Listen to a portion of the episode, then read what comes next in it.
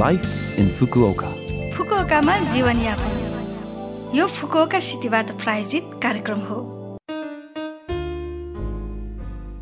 नमस्ते ओहाई गोजाइमास। म सरिता। यो लाइफ इन फुकुओका कार्यक्रममा फुकुओकामा बस्दै आउनुभएका नेपालीहरूका लागि सुरक्षित भई आरामदायक जीवनयापनका लागि आवश्यक जानकारीहरू नेपालीमा दिने आइरहेकी छु। हरेक हप्ताको बिहिबार यो कार्यक्रम म सरिताको साथ सुन्न सक्नुहुन्छ। छोटो समयको यो हाम्रो कार्यक्रम सुन्दै गर्नुहोला। फुकुओकामा जीवनयापन तपाईँहरूमध्ये धेरै जसोले दैनिक रूपमा घरमै खाना पकाउनुहुन्छ होला। फुर्सदमा रमाइलोको लागि वा बेफुर्सदमा पेट पूजाको लागि विभिन्न नेपाली रेस्टुरेन्टहरूमा पक्कै पनि छिर्नु भएकै होला। म चाहिँ बिदाको दिनमा परिवारसँग प्राय जसो घरबाट पैदल दूरीमा पर्ने नागाहामामा रहेको माया रेस्टुरेन्टमा जाने गर्छु। विशेष गरी त्यहाँको नान मलाई असाध्यै मिठो लाग्छ। मोमोको लागि सबैभन्दा बेसी जाने रेस्टुरेन्ट चाहिँ वातानाबे दूरी स्टेसनबाट पैदल दूरीमा पर्ने अशोक बार हो। फुकुओकामा लोकप्रिय नेपाली रेस्टुरेन्टहरू धेरै छन्। आजकल इन्टरनेटको सुविधाले गर्दा सजिलै फुकुओकामा भएका नेपाली रेस्टुरेन्टहरू खोज्न सकिन्छ।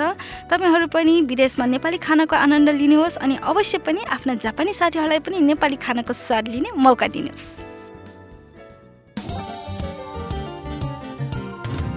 फुकुओकामा जीवनयापन।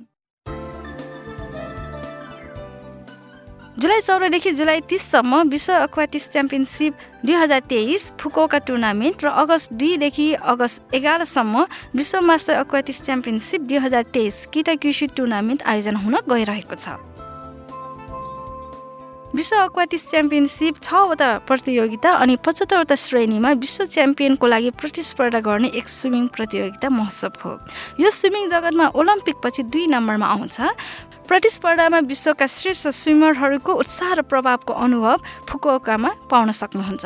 फुकुओका नगरवासी र विश्वभरिबाट आउने दर्शकहरूको उपस्थितिले उत्साहपूर्ण रोमाञ्चक टुर्नामेन्टमा अवश्य पनि सहभागी हुनुहोला।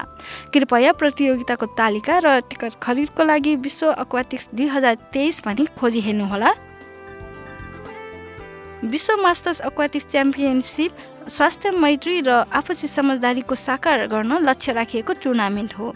पच्चिस वर्ष वा सोभन्दा माथिका जो कोहीले पनि भाग लिन सक्नुहुन्छ। फुकौका कुमामोतो र खागोसीमा गरी तीन क्युस्युका सहरहरूमा आयोजना हुन लागेको यस टुर्नामेन्टमा विश्वभरिका दस हजारजना स्विमिङ प्रशंसकहरू सहभागी हुनेछन्। जुनसम्म आवेदन स्वीकार गरिने भएकोले आफ्नो परिवार र साथीहरूलाई पनि जानकारी दिनुहोस्। स्विमिङको महत्त्व र प्रतिस्पर्धाको उत्साह अनुभव गर्न यस वर्षको फुकुओकाको ग्रीष्मका आनन्द लियौँ। यो फुकुओका सहरबाट जारी सूचना थियो। यो